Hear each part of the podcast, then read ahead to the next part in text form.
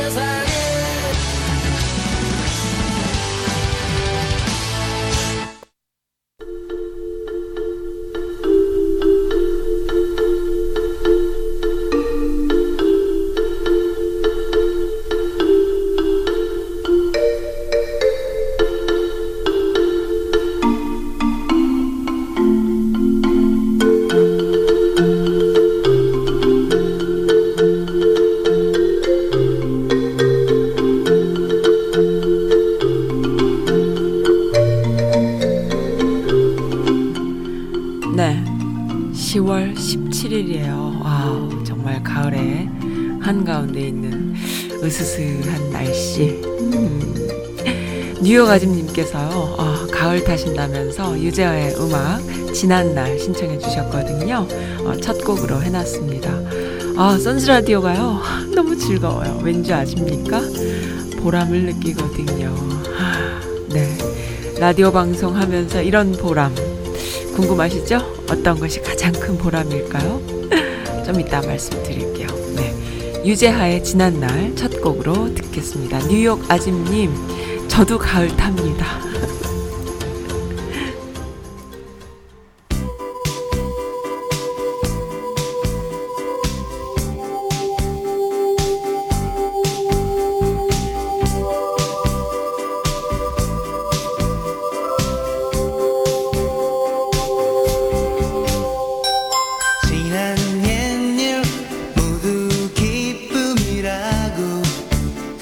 하면서도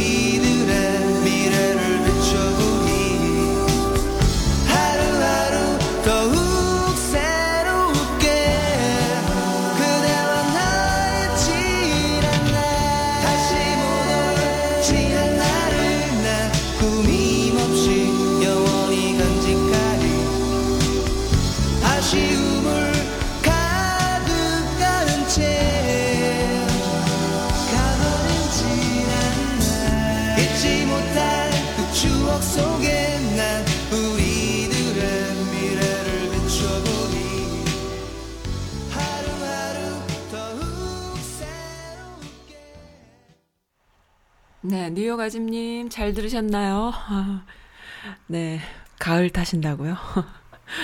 아우, 저 너무 추워가지고요. 막 이렇게 목 있는 그 양말에다가 겨울 자켓 꺼내 입었어요. 이 추위가요, 히터나 뭐 난방으로 해결되는 추위가 아니고요. 그냥 저 혼자 덜덜 떨고 있는 추위인 거죠. 네, 뉴욕 아주님이나 저나 가을 타는 중년의 여성분들께서는 좀 이렇게 어, 홍삼이라도 챙겨 먹고 뭐 좀 여유가 되면 녹용이라도 챙겨 먹고 좀 그래야 되지 않을까 생각이 듭니다. 네, 오늘 유독 엄마와 딸의 이야기가 많아요. 사연이 많고요. 지금 여기 게시판에도 올려주신 글이 있고, 또 저에게 보내주신 것도 있고, 신청곡도 무슨 날입니까? 제가 방송을 이렇게 쌍방향 피드백 그 사연과 신청곡을 들려드리는 방송을 어, 분량이 좀 줄다 보니까 많이 밀려요. 그래서 더 그런 것 같아요. 어제 같은 경우에는 그, 어, 네, 지난주였죠? 지난주 주말에 있었던 이벤트 중에 정세현, 어, 전 장관님이죠. 지금은 평통 수석부 의장님이신 분의 그 강연을 제가 녹음한 것을 들려드렸어요. 아우, 정세현 장관님이요. 제 방송 아시더라고요. 제 선즈라디오 아시더라고요.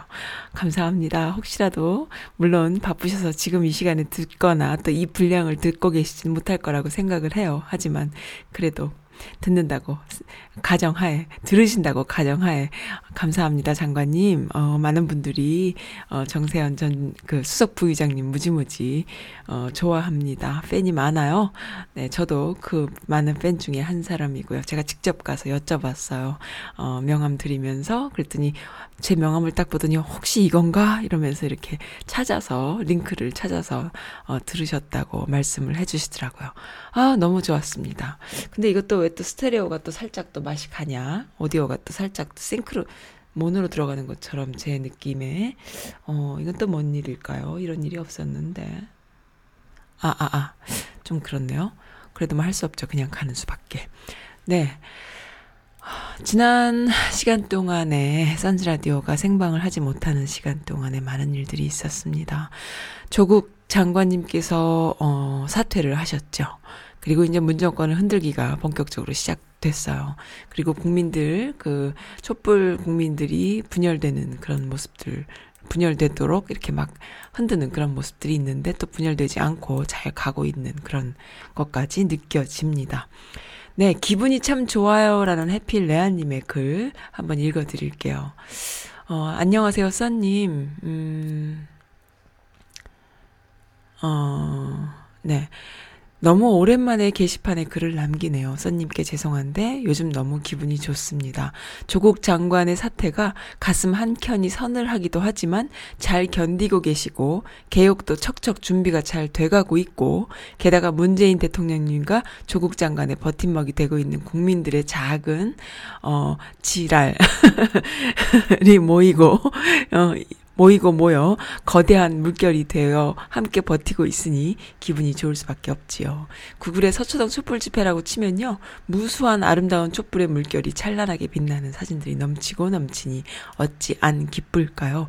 우리 정말 지지 말아야 함을 매일매일 되새기며 기억합시다. 써님 여전히 바쁘시지요? 날씨가 점점 차지고 있으니 건강 조심하세요. 라고 하셨어요. 근데 이 글이 어, 쓰이고 좀, 잠시 후에 바로 좀 있다가 어떤 일이 벌어졌나요?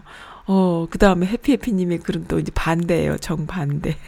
화가 나서 어쩔 줄 모르겠어요. 라고, 어, 주셨습니다. 어, 뇌경색, 뇌종양 투병 중인데도, 어, 검찰의 조사를 받고 있는 정경심 교수에 대한 그, 어, 영상 같아요. 제가 이거 제대로 잘 못 봤어요. 죄송합니다. 네, 죽 같네요. 라고 한마디 해주셨네요. 해피해피님.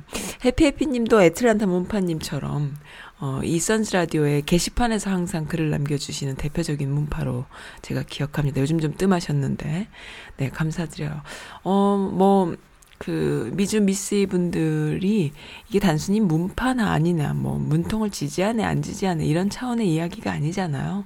도덕, 그리고 정의에 관련된 이야기고 그런 부분에서 어, 어떤 유명한 사람이 그런 말 했지요. 어, 지옥의 가장 가운데 명당 자리는 어, 도덕이 어, 그 흔들리는 시, 때에 침묵했던 자에게 어 간다 이런 어 정확한 워딩은 생각이 안 나는데 어쨌든 그렇게 돼 있어요. 그러니까 이 도덕에 관련된 문제인 거예요. 그래서 엄마들이 이렇게 어 나서는 거죠. 도덕이에요. 이건 정치적인 문제가 아니라 도덕입니다. 근데 그 도덕을 자꾸 정치적인 이슈로 만들어서 어 정치적인 참여라고 자꾸 매도하는데요.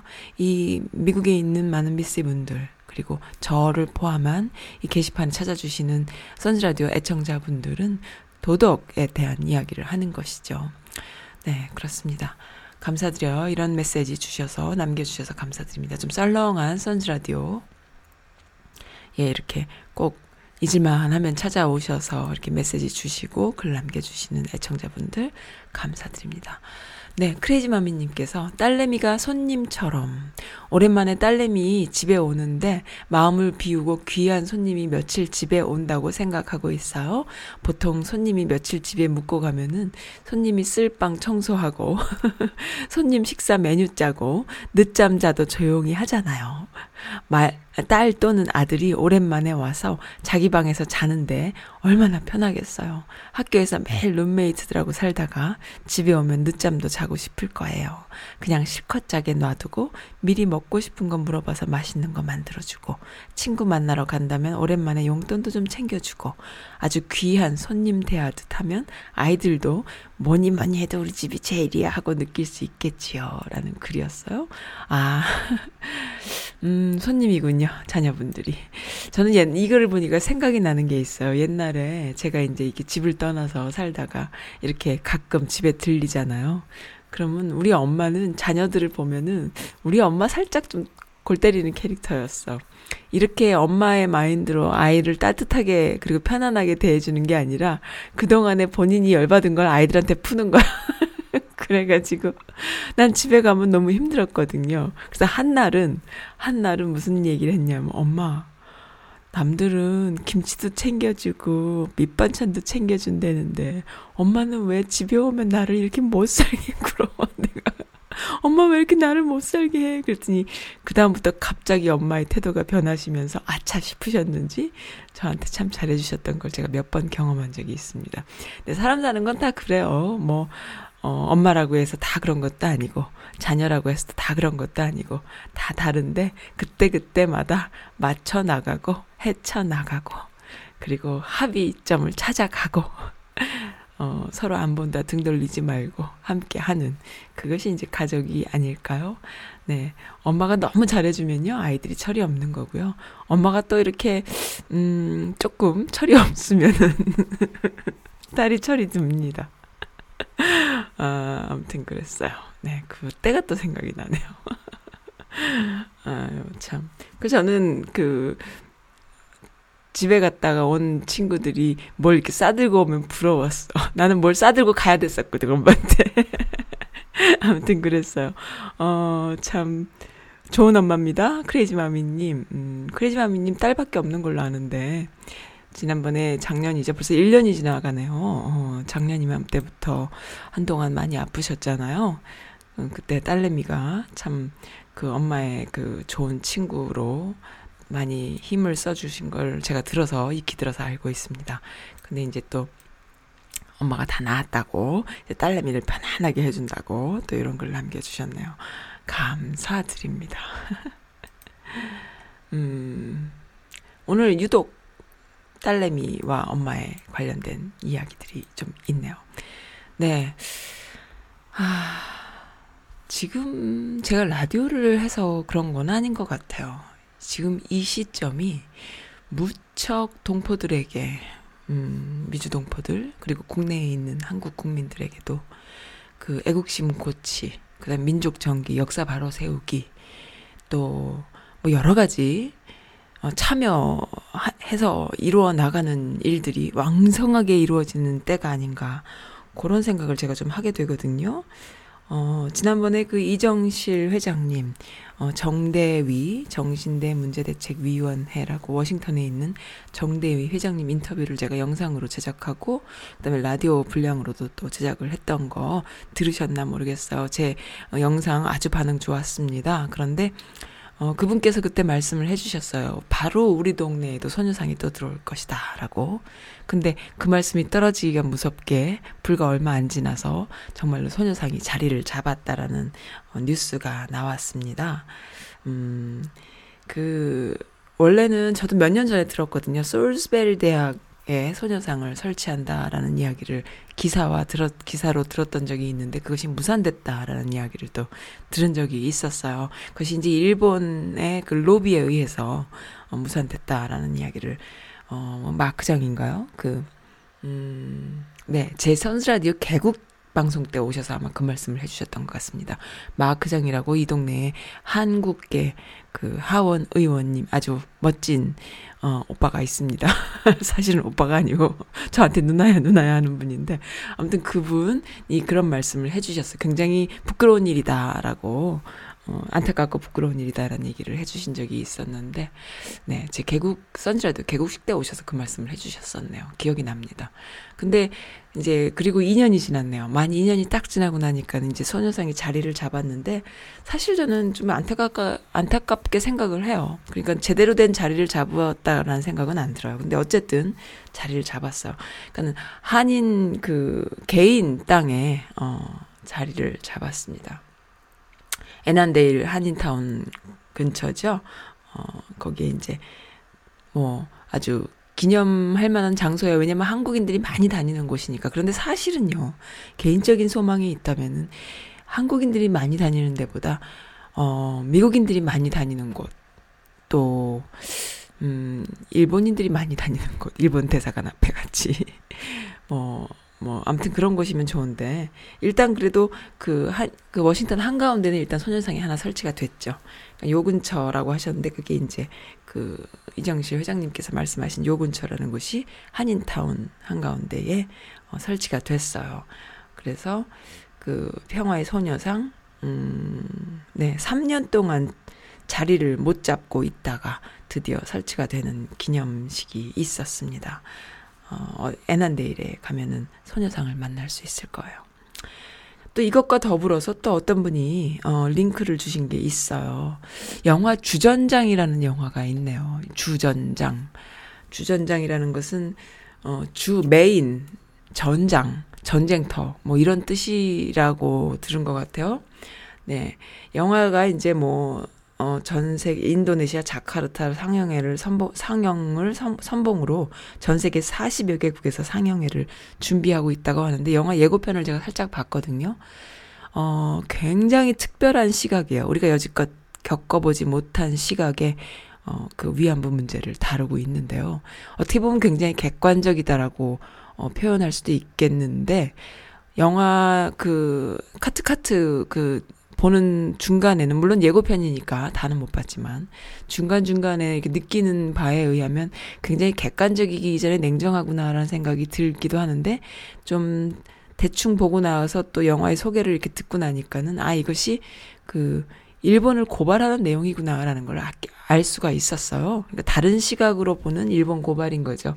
우리가 그 정서적으로 한국인으로서 위안부는 무조건 그 일본이 잘못한 거다라는 그런 전제 하에 놓고 보는 그런 내용이 아니라 진짜 일본의 우익들이 어떤 생각들을 하고 있는지를 냉철하게 인터뷰한 그런 고발 어 영화였어요.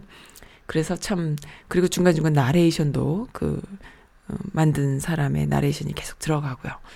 그래서 참 특별한 시각이구나. 근데 꼭 보면 좋겠다라는 생각이 드는 것이요. 우리 한국인들에게는 어떤 걸 주냐면은 아 저런 식 생각들을 하는 놈들이 있구나. 왜 한국에 있는 우익들이 그런 말도 안 되는 소리를 하나 싶어서 어 보면은 그 똑같은 얘기를 하는 거거든요. 그 그들이 한국의 우익 이라고 얘기하는 그 친일 세력들과 또 일본의 우익들이 저런 생각으로 사는구나라는 걸 조금 엿볼 수 있는 뭐 이해할 것까지는 없는데 엿볼 수 있는 영화로서 좀 가치가 있다라는 생각이 들어요. 네, 그래서 어, 그 영화 주전장이란 영화 어, 자료를 주셨어요. 그래서 처음 이런 영화가 있는지도 몰랐기 때문에 좋은 자료여서 어, 네 제가 안내해 드립니다. 혹시라도 온라인상의 영화를 볼 수 있게 되거나 또 미국에서 상영을 하게 된다면은 꼭 한번 보시기 바랍니다. 정말 아까 서두에도 말씀드렸지만은 정말 열심히들 다들 그, 어, 한국 사회에 대한, 역사에 대한, 그리고 그 애국 활동에 대한 그런 여러 가지 참여가 있는 시국이고, 또한 미주동포들 사이에서 그 미국 주류 사회에서 한국계로서 정치 활동의 목소리를 높여가기 위해서 최선을 다하는 그런 상황이다라는 걸 저는 참 많이 느끼게 되거든요. 근데 이번에도 또 이런 내용도 있네요. 어, 한국의 평화를 위한 국제대회라는 내용입니다. 평화는 인류의 보편 타당한 권리이며 인간 삶의 기본이에요. 한반도 전쟁과 분단을 이끌어내, 끝낼 수 있는 중요한 전환점에서 어, 평화를 위한 국제대회를 개최합니다. 라는 내용입니다. 남과 북, 해외의 의견뿐 아니라 국제사회의 지지와 연대를 함께 모아가고자 합니다. 라는 내용인데요. 뉴욕에서, 어, 있습니다. 어, UN 플라자, 뉴욕, 어, 여기 뭐, 777 UN 플라자면 UN인가요? 네. Church Center for the Un- United Nations인데요. 여기에서 평화대회, 어, 평화회의, 평화행진 등이 있다고 합니다. 참 이러한 노력, 아, 정말 광범위하기도 하고요. 또, 모든 사람의 참여를 이끌어낼 수도 있지만 그런 것과 동시에 또 참여가 없을 수도 있는 막연한 이런 행사들이지만 참 많은 분들이 참여하셔서 어, 열심히 목소리를 내고 있구나라는 생각에 어, 참 감사드립니다. 미국에 계신 분들 함께 공유 부탁해요. 뉴욕 행사입니다. 라고 또 어, 주셨습니다. 소스 주셨어요. 네, 좋은 내용이요. 어, 이뿐 아니라 또 어, 이벤트들이 네, 많이 있습니다. 음, 네가 그리운 날엔 박상민이 부릅니다. 요 곡 하나 더 듣고 그 다음에 또 어, 엄마에 대한 사연 주신 내용들 또 함께 하겠습니다.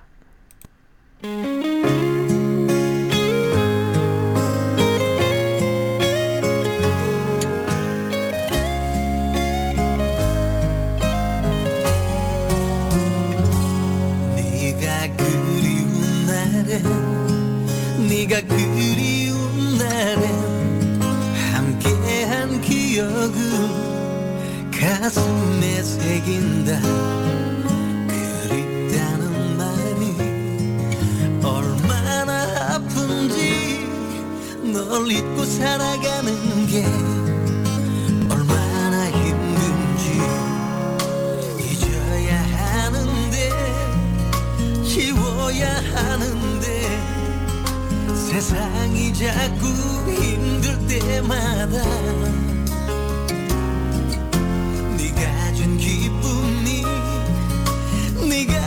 사랑이 너무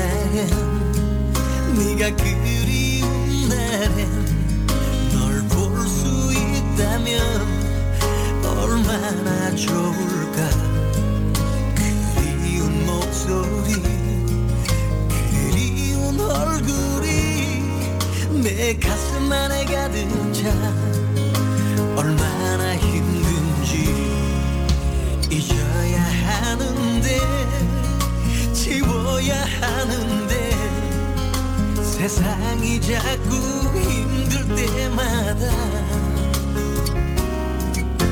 네가 준 기쁨이 네가 준 사랑이 너무 미안해서 너무 미안해서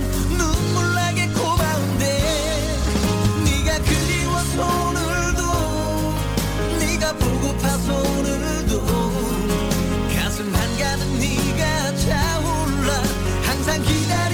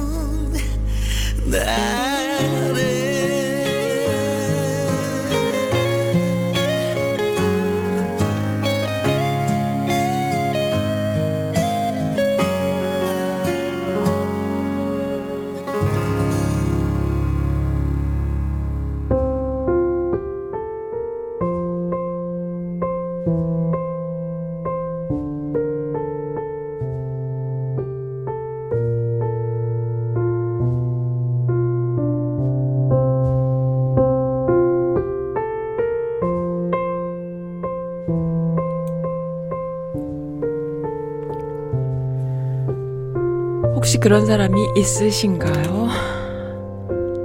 문득 목소리가 듣고 싶어지는 사람.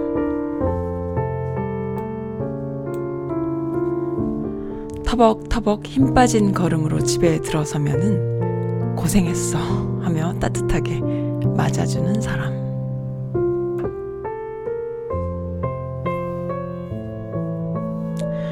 힘들 때에 아무 설명 없이 외롭다 세 글자를 문자 메시지로 보내면은 3초 만에 연락이 오는 사람.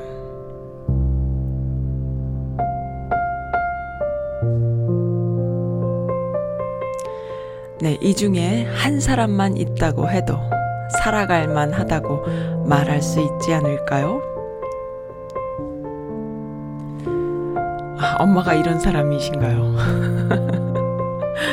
러비장님이 엄마의 생신을 축하드린다고. 엄마가 이런 분이신가요? 네, 엄마에게 핑크 통키의 핑크, 아니야, 핑크 토끼. 너무 어렵네요. 이런 노래 어, 음악 신청해 주셨어요. 저는 이제 오랜만에 백뮤직을 깔고 읽어드렸습니다. 짧은 글이었지만 아, 러비장님 엄마는 이런 분이셨군요. 알겠습니다.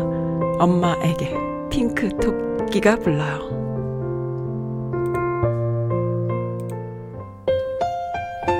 엄마, 살아온 시간을 다시 생각하면 왜 이리 마음이 뭉클한지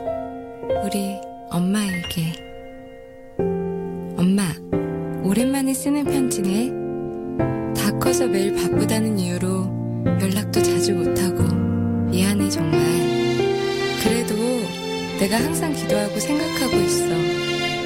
가끔은 우리 엄마 딸로 태어나지 않았으면 얼마나 슬펐을까? 시간이 지날수록 내가 엄마 삶을 배워가면서 바라보면서 느끼면서 그렇게 살고 있네.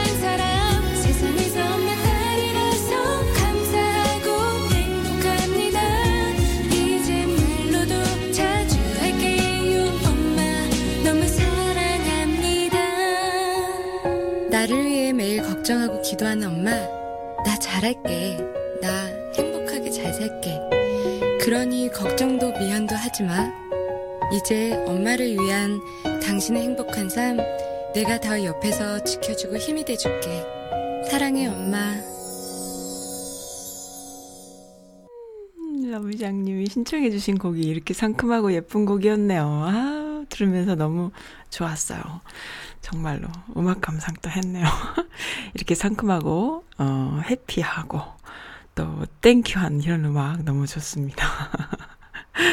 제가 그래서, 음, 생신이라 그래갖고, 제가 좋아하는 축하곡도 맨 마지막에 제가 엔딩곡으로 하나 남겨놨어요. 제가 좋아하는 축하곡 뭔지 아시죠, 러비장님? 어, 옛날에 한번 쏜 적이 있는데, 축하하오. 노래마을의 축하하오. 예, 저는 그 생일 축하곡으로요, 이 노래마을이 부른 이 축하하오가 참 좋아요. 그러니까 이 조국 그 장관님이 불렀던 그, 어, 노래가요. 목소리가 우리한테 가슴에 울렸던 것이 너무나 가시가 없이 또박 또박 부르는 그 모습에서 너무 좋았잖아요. 막 노래를 씹어 삼킨다거나 후루룩 들이마신다거나 못 부르는데 뭐 목을 질른다거나 이런 거 없이 씹어 넣지도 가식 없이 그대로 부르는 그 어, 지고지순한 노래 창법이나 목소리, 그리고 태도에서 더 마음이 아팠었잖아요. 그러니까 그런 노래가 너무 요즘은 전 좋은 거예요.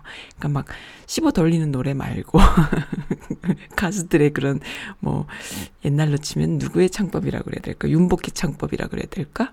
뭐 아무튼 그런 거 있잖아요. 물론 윤복희 노래 좋아합니다만은, 뭐, 어쨌든 그런 어떤 씹어 돌리는 창법 말고, 이렇게 막 그 너무너무 노래를 많이 불러서 그, 음, 자신의 그, 노하우에서 나오는 그런 노래에는 감동이 없어요. 항상, 항상 진솔하게 부르는, 어, 노래에서 우리가 마음에 울림이 있는 건데, 이 생일 축하곡 중에 진짜 그런 게 하나 있거든. 노래마을이라고 옛날에 그, 한 80년대 말쯤에, 어, 대학생들, 언니, 오빠들한테 배웠던, 들었던 노래예요. 저는 이제 그 세대보다는 어리지만은. 근데 그 노래, 그 노래 마을 중에 축하하오라는 생일 축하곡이 있는데 저는 그걸 참 좋아해요. 그래서 옛날에 그 친구들한테 생일 축하 많이 받던 시절이 있었어요. 그것도 다 한창 때죠. 뭐, 매번 그러나요? 정말 왜 나갔다가 들어오면은 선물을 더 이상 손에 이렇게 들 수가 없을 만큼 잔뜩 들고 들어오던 그런 시절이 저, 저에게도 그 리즈 시절이 있었답니다. 어, 그럴 때 그런 노래 들려달라고 내가 막, 막 이렇게 떼쓰고 이랬던 적도 있었는데, 그 음악이 지금 저에게 파일이 있어요. 그래서 생일 축하할 때는 많은 분들이 듣는 음악 말고, 선즈라이드에서만 틀어드리는 음악, 노래마을의 축하하오, 맨 마지막 곡으로 제가 걸어놨습니다. 아, 엄마라는 단어에 대한 이야기인가요? 엄마라는 게 참 감사한 아침이에요. 라는, 참, 누구라도 공감할 거예요. 어, 딸이어서가 아니라 엄마라면. 공감하는 글입니다. 앞이 캄캄하고 뭘 어떻게 해야 할지 모르겠고 경제적으로 참 많이 힘든 요즘 그래도 정신 가다듬고 열심히 하루하루만 바라보며 살 수 있는 이유는 내가 엄마이기 때문입니다. 누가 날 살짝 건들기만 해도 쓰러질 것 같지만은 그래도 다시 일어나리라 다시 다짐하고 또 다짐해 봅니다. 왜? 나는 엄마니까. 우리 엄마도 힘들고 어려운 모든 걸 잘 견디실 수 있었던 건 바로 엄마기 때문이 아닌가 싶어요. 나도 그런 우리 엄마처럼 힘들고 어려운 일들을 이겨내고 싶어요. 엄마라는 이름이 이렇게 파워가 있는지 이제 깨달았어요. 어, 파란 가을 하늘을 바라보며 다짐해 봅니다. 이 또한 지나가리라. 앞이 캄캄하고 안 보여도 오늘 하루 최선을 다하려고 또 다짐합니다. 왜? 나는 엄마니까. 저 바로 며칠 전에 또 이 글과 아주 똑같은 느낌을 받았잖아요. 우리 아이가 정말 그 함께 있으면은 그 진짜 쉬, 쉬는 시간을 주지 않거든요. 이렇게 다리 뻗고 있기가 힘들. 그래서 엄마 너무 힘들거든. 그러면은 엄마 힘드니까 뭐 하자 이래요.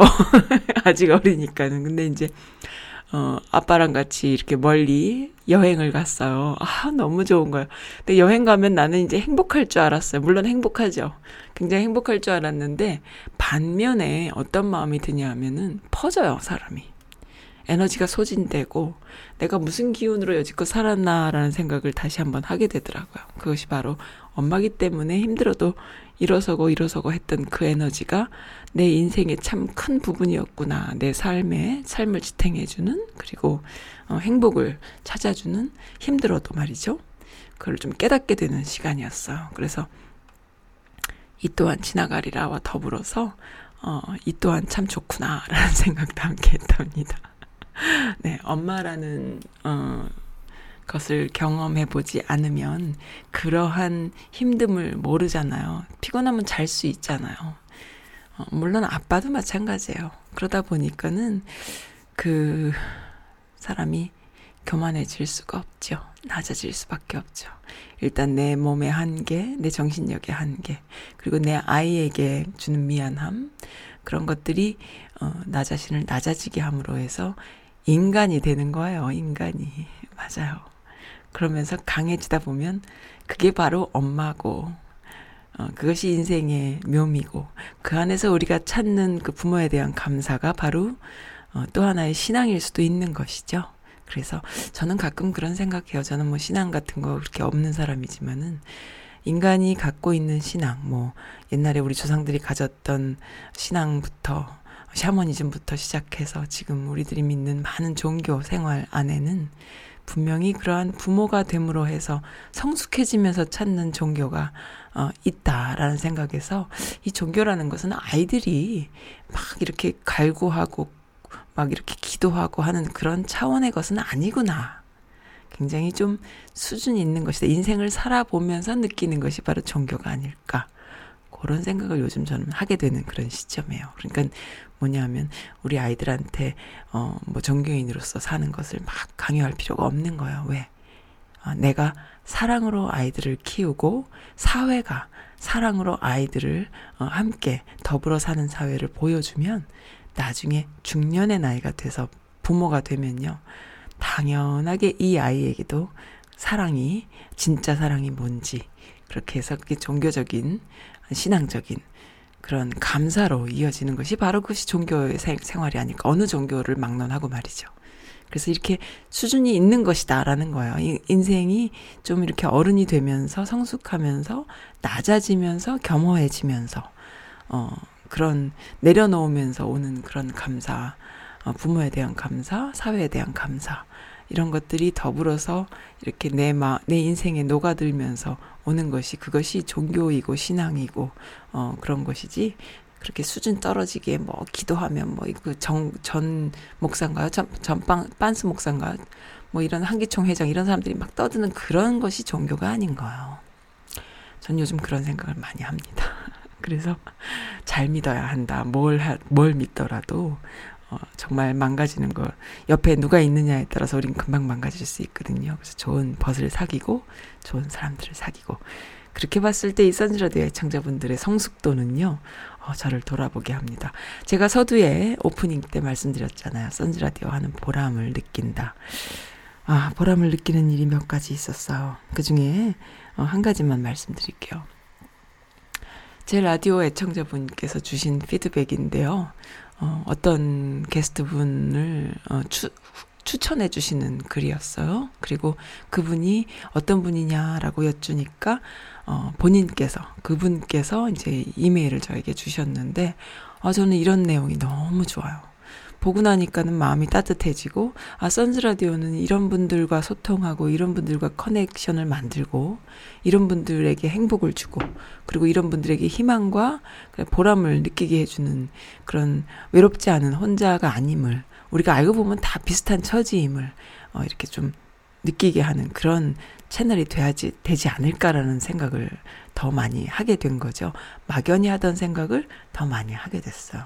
그래서 어, 좀 심혈을 기울여서 제작을 해볼까 어떻게 해야 되나 내가 능력이 어, 한계가 있는데 뭐 그렇게 어, 생각이 들었습니다. 네 이거 들어주시는 분은 어, 무슨 얘기하는지 아실 거예요. 본인 이야기인지 아실 거예요.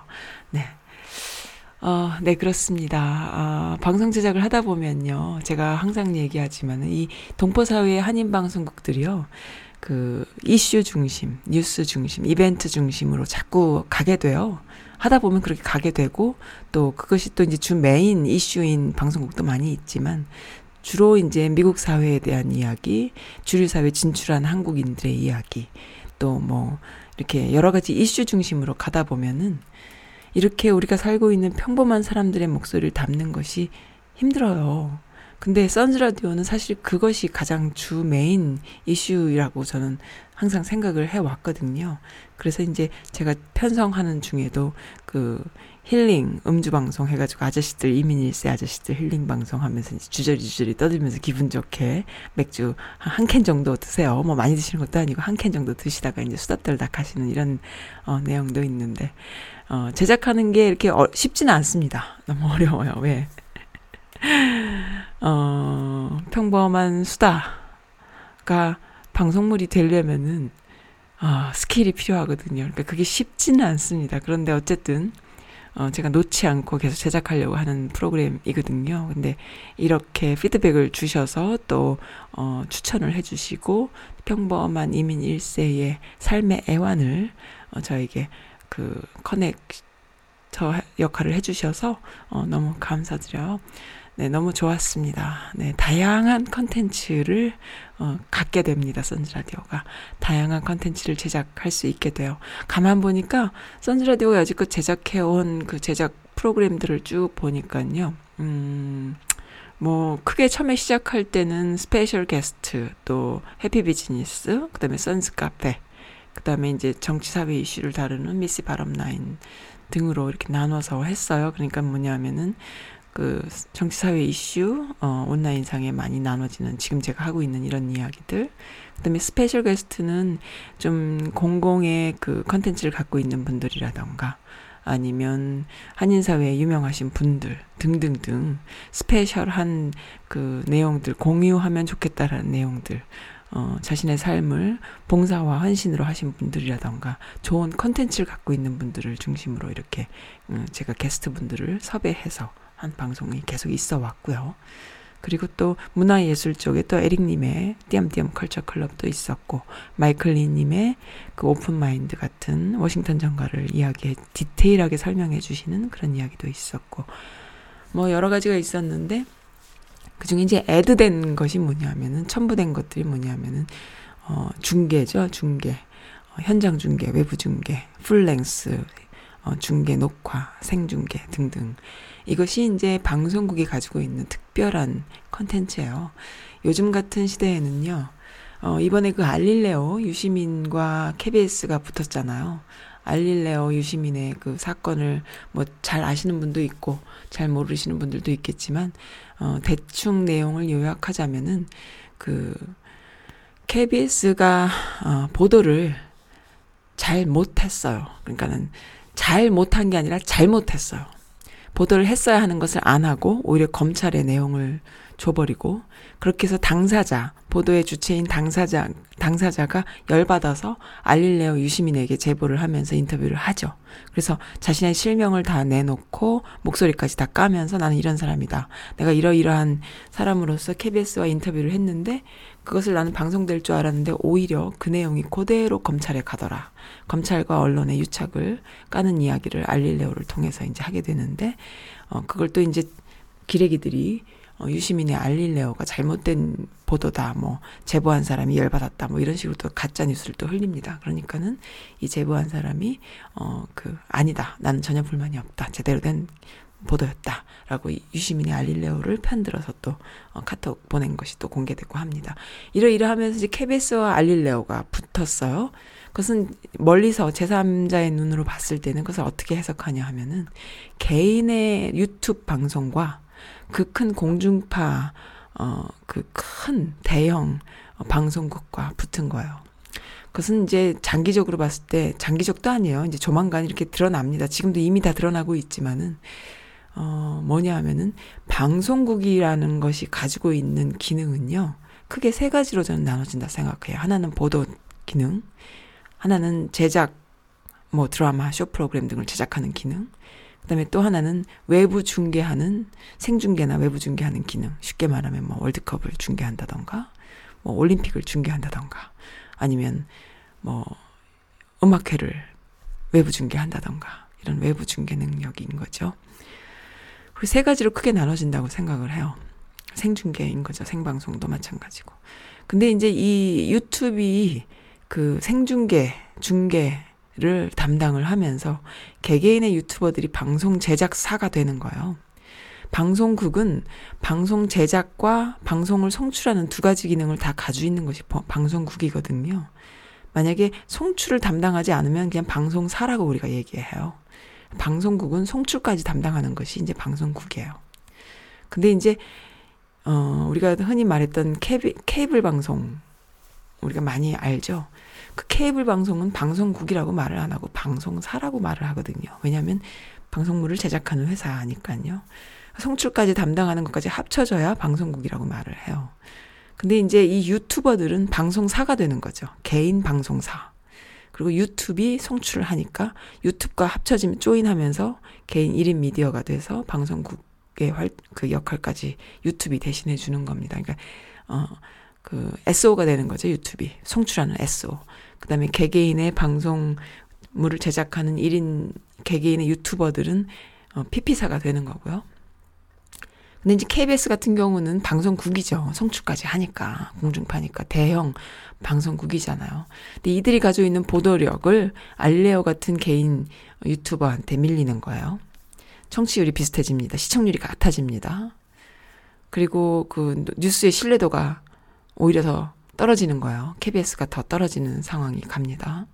그들이 가지고 있는 권력이 이제는 유명무실해지는 상황으로 가는 거죠. 그 권력이라는 것이 사실은 광고, 그 다음에 시청률, 그 다음에 그, 어, 권력이랑 유, 유착돼 있는 이런 거 아닐까요? 취재력 아닐까요? 그런데 그 취재력이 가짜 뉴스고, 그 취재력이 검찰과 유착돼 있고, 그리고 그 광고가 뭐 별거 우리들한테 아무런 효용이 없고, 불매의 대상이고, 그리고 시청률이 개인 유튜브한테 밀리고, 이렇게 되면은 그 대형 방송국이 아무런 우리한테 그 가치가 없어지는 거예요. TV 수상기로 방송을, 뉴스를 보는 것이 갈수록 줄어들잖아요. 접근성이 유튜브로 가버리는 거예요. 뭐, 팟캐도 마찬가지지만. 접근성이 같아지다 보면 우리가 누가 미쳤다고 KBS 보겠어요? 재밌는 다른 걸 보지? 다른 걸 듣고? 이렇게 되는 겁니다. 그래서 그, 이제는 보도의 신뢰도가, 필요성이 개인 유튜버한테 밀렸다. 그럼 세 가지 기능 중에 보도가 떨어졌어요.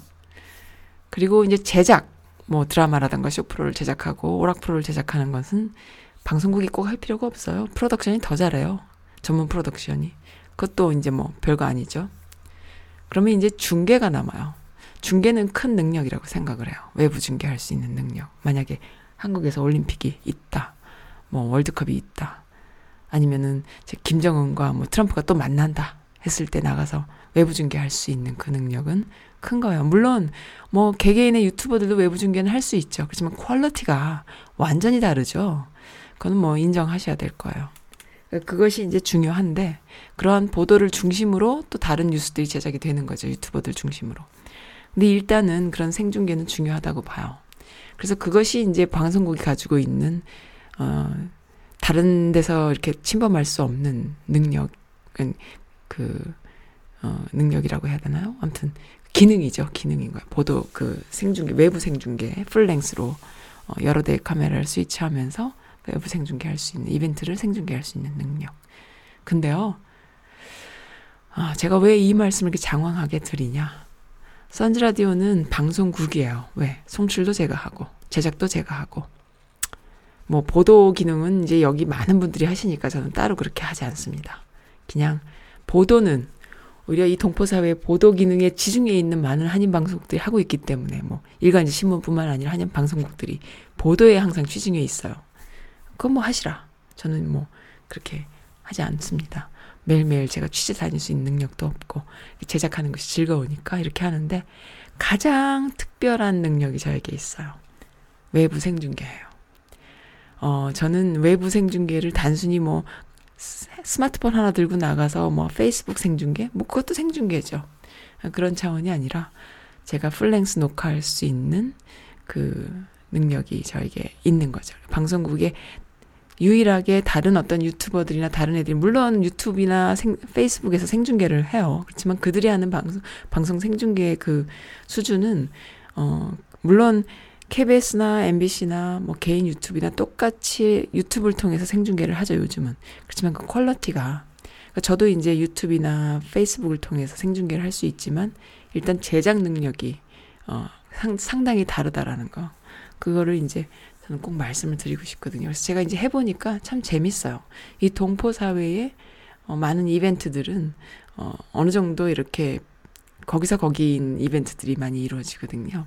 그런 이벤트들 중에 이제 퀄, 그 내용이 좋은 것, 선즈라디오가 담으면 좋겠다 싶은 내용들은 제가 제작을 하려고 노력을 많이 합니다. 그래서 이번에 그, 어, 그 정세현 장관님 강연이 들어가 있는, 어, 평통 출범식도 제가 했지요. 그리고 개성공단, 어, 그 기업인들과 김진양 이사장님이 오셨을 때도 또 제가 했고, 또 강우일 주교님 이 오셔서 제주 사삼에 대한 어, 강연을 하셨을 때도 그때 캠페인처럼 제가 이제 또 제작을 또 했었고, 그리고 또 5.18 기념식이 지난 해, 아, 올해에 있었던 것도 한번 제가 시도를 해보겠다 해서 5.18 기념식도 해- 했었고, 그러니까 동포사회의 많은 이벤트들 중에 그 공공의 이벤트들을 제가 좀 알리는데, 왜냐하면 이런 이벤트들이 중계가 없고 녹화가 없으면 거기 모인 분들만 보고 끝이잖아요. 근데 제가 이제 그 녹화를 함으로 해서 계속 많은 사람들한테 보여질 수 있는 그런 컨텐츠로 남아 있다라는 것이 저한테는 참 보람이고 좋아요. 그래서 계속 시도하려고 합니다. 그래서 선즈라디오는 이런 데서 차별화되는 방송국이다라는 얘기를 꼭 드리고 싶은데 만약에 이 상태로 계속 갔을 경우에요. 5년이 지나고 10년이 지나면 선즈라디오는 어떻게 가 있을까요? 정말 개인 유튜버로서 또 개인 podcaster로서 또 개인 페이스, 페이스북에 방송할 수 있는 사람으로서 그리고 어 그 휴먼 다큐부터 또 쌍방향 라디오 방송부터 정치 사회 이슈 뭐 아줌마들의 수다 모든 분야를 아우를 수 있는 라디오와 TV 채널 뭐 인터뷰는 뭐 저희 전문 분야가 돼 버렸네요 벌써 뭐 그렇게 하면서 외부 생중계까지 하면은 그것도 이제 누구의 도움 없이 저 혼자 다 아주 짧은 동선으로 해내는 이러한 합리적인 방식들 어 정말 너무 저는 행복한 거예요. 그래서 어 그런 차별성이 있다라는 거를 청취자분들한테 좀 말씀을 꼭 드리고 싶어요. 네. 매우 다른 채널이다. 기존의 유튜버나 팟캐스터나 또 KBS, MBC와도 매우 차별화되는 좋은 것만 꼭꼭 집어서 제가 다 가진 그런 채널이라는 거. 이렇게 그 팟캐스팅 채널을 운영하면서도요, 어, 음악을 시- 생방송으로 음악을 신청곡을 이렇게 계속 이렇게 플레이 해드릴 수 있는 이것도 되게 차별화된 거거든요. 그건 쉽지 않은 겁니다. 그래서 어, 앞으로 참 많은 컨텐츠들이 저를 기다리고 있다라는 걸 요즘 느꼈어요. 뭐 여러 가지 어, 계속 이제 2년이 다 2년이 됐어요. 2 years가 됐어요. 선즈라디오 개국한 지 어, 11월 1일이 생일입니다. 2년쯤 되고 나니까는 이 동네에 많은 분들께서 아, 이런 것도 제작하면 안 돼요? 아, 이런 것도 하면 좋을 텐데 이런 어떤 그 어, 소재에 대한 아이디어가 자꾸 저에게 있어요. 요구가 있어요. 근데 저는 이제 박스에죠. 아, 내가 그걸 할 수 있을까? 막 이런 생각을 하는데 왜 못해? 막 이런 생각도 하면서 한번 해볼까? 막 이런 도전 의식이 생겨요. 이것이 이제 그 어, 인생의 즐거움으로 네 너무너무 설레잖아요. 근데 막 몸은 딸리니까 눈은 풀려가지고 잠은 부족해가지고 해막 이러고 있거든요. 그래도 즐겁습니다. 행복합니다. 네 오늘 오늘 죽더라도 행복하게 살다 죽을 때야 막 이러면서 네 그래서 어, 장황한 이야기 길게 했지만은 저에게 좋은 그 방송 소재로 하면 좋겠다라고 어떤 좋은 분을 소개해 주신 분, 그 다음에, 어, 자신의 삶을 또 저에게 이렇게 보여주신, 어, 뭐 장르로 친다면 휴먼 다큐 정도 되겠네요. 근데 뭐 제가 그렇게 우리가 기존에 봐왔던 방식의 그런, 그런 제작은 안 할 거고요. 아마 인터뷰 형식으로 좀 제작해 보면 재밌겠다. 그런 생각이 들어요. 선즈 라디오는 이러한 목소리가 그 무엇보다 소중하다고 생각합니다. 이민 1세들의 애환, 그 다음에 이 동포 사회, 미국 사회에 살아남기 위한 발버둥, 그리고 여러 시행착오, 어, 무지한, 우리가 이 사, 이 사회를 모르잖아요. 어, 무지함에서 오는, 그 처음에 오면은, 어, 그 공항에 누가 데리러 나왔냐에 따라서 내 잡이 결정되죠. 뭐, 저, 저희도 그런 경우인데, 그러한 그, 어, 그래서 그것은 무슨 의미냐면은, 무슨 얘기냐 하면은, 잡이 결정된다라는 것은 그 사람의 정보가 나의 모든 정보의 모든 게 돼버리는 거예요. 선택의 여지가 없어지는 것이죠. 그만큼 넓은 땅입니다. 이 땅이 넓은 나라잖아요. 근데 이제 나중에 살다 보면 아 이런 것도 있었구나라는 걸 뒤늦게 알면서 아 그때 알았다면 참 좋았을 텐데 이런 생각들 많이 하게 되거든요. 아, 선즈라디오의 special guest의 인터뷰들을 좀 잘 들어보세요. 그러면은 그런 분들의 시행착오를 조금 줄일 수 있는 많은 명사분들이 계시니까요. 어, 그리고 이미 시행착오를 겪으신 분들도 많이 계시고 해서 많은 정보들이 있답니다. 네, 아무튼 그래요. 그래서 그런 외로움, 또 시행착오, 그리고 그 어쩔 수 없는 부분들, 또 어, 외로 그 어, 혼자 견뎌내야 하는 그런 목들 이런 것들을 함께 나누면서 공감하면서 위로하면서 또 희망을 이야기하는 그런 채널이 됐으면 좋겠습니다. 이문세의 할 말을 하지 못해서 사실은요, 요것 말고 다른 곡을 제가 틀, 틀어드리려고 했는데, 어, 요 곡을, 어, 제가 선곡을 한 데는 또, 네, 이문세의 할 말을 하지 못했죠. 정말 오랜만에 듣죠. 3집 앨범에 있는 곡이에요. 요 곡과 축하하오 노래마을 러비장님의 엄, 어머님의 생신 어, 연이어서 축하드리는 곡으로 두 곡 이어서 들으면서 오늘 마치겠습니다. 러비장님 감사드리고요. 그 다음에 어, 니오가짐님도 감사드리고요. 또 저에게 연락 주셨던 메일 주신 분들, 그 다음에 이것저것 소스 주신 분들, 아, 그 다음에 또 이것도 소개해 드려야 되는데, 잠깐만요. 음. 아, 이 글 너무 좋아서 제가 또 읽어, 읽어 드릴게요. 어, 내가 이혼을 하다니 헤어지기 싫어서 날 거부 못할 사람과 결혼했는데 버림을 받았다라는 내용이에요. 그러니까 자기한테 목매는 사람이랑 결혼했는데 우리는 버, 버림받았다 이런 내용이죠. 그 상처는 앞으로도 몇 년 더 지속될 것 같아요. 이혼 후 새로운 거처를 정하고 상황에 익숙해지기 위해 노력을 했어요. 거리에서 또는 상점에서 부딪히는 사람들이 이상한 눈으로 나를 쳐다보는 것 같아서 상황이 혼란스러울 땐 가장 기본으로 생각하고 행동하자. 기도하고 또 기도하면서 마음을 다스려 나갔습니다. 과정에 많은 실수가 있었을 거예요. 정신 나간 여자처럼 보이는 순간들도 있었을 거고요. 그 어느 때보다 지금만큼은 누군가에게 조금 더 피해를 주고 싶지 않아서 과하게 친절했고 과하게 겸손했어요. 그리고 혹여나 사기나 나쁜 사람을 만나지 않을까 더 많이 의심하고 경계도 했지요. 등등등 쭉 길게 있는데요. 어, 요 글이, 요 문장이 저는 마음에 와 닿았어요. 어, 몇 개월이 지난 오늘 문득 내가 살고 있는 우리 집이 너무 단아한 거예요. 내 신발도 운동복도 감탄했어요, 혼자. 결론, 결혼 생활 내내 그 사람이 말했던 내 모습이 나의 진짜 모습인 줄 알았는데 그가 없는 지금 내 모습이 너무 멋진 거예요. 너무 괜찮은 거예요. 물론 아직 외모도 커리어도 부족한 건 사실이지만요. 볼품 없지만요. 근데 대략 3개월을 살아낸 내 집이 내가 살아가고 있는 이 모습이 어 너무 괜찮고 너무 단아하고 멋진 거예요. 그 모습을 을 보니까 나란 사람이 어떤 사람인지 알 수 있더라고요. 감사합니다라는 내용이에요. 와, 좀 brainwash가 되셨었구나. 그래서 불행했었구나.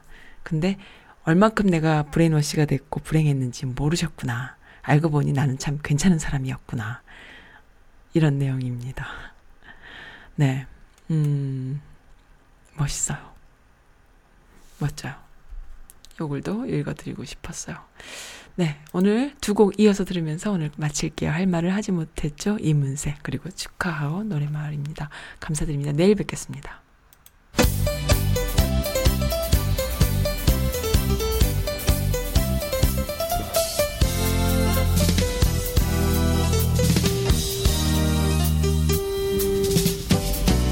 어제도 말 못한 것 뿐이에요. 할 말은 따로 있죠. 그댈 사랑해. 햇살이 눈에 부셔 말을 할 수 없던 거예요. 눈물이 앞을 가려버려서 할 말을 하지 못했죠. 그대의 웃음소리 날 수가 없어. 나를 보는 그 눈빛 무얼 찾는지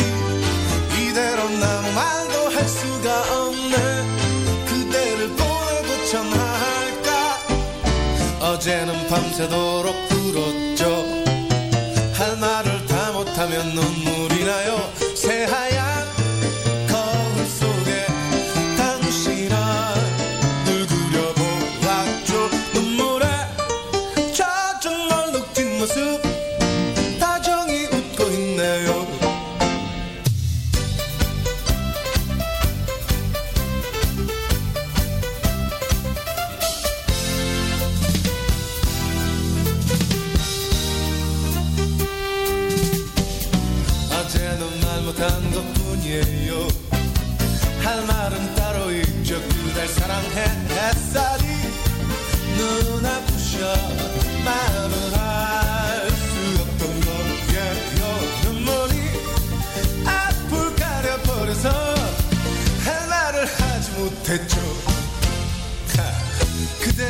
웃음소리 날 수가 없어.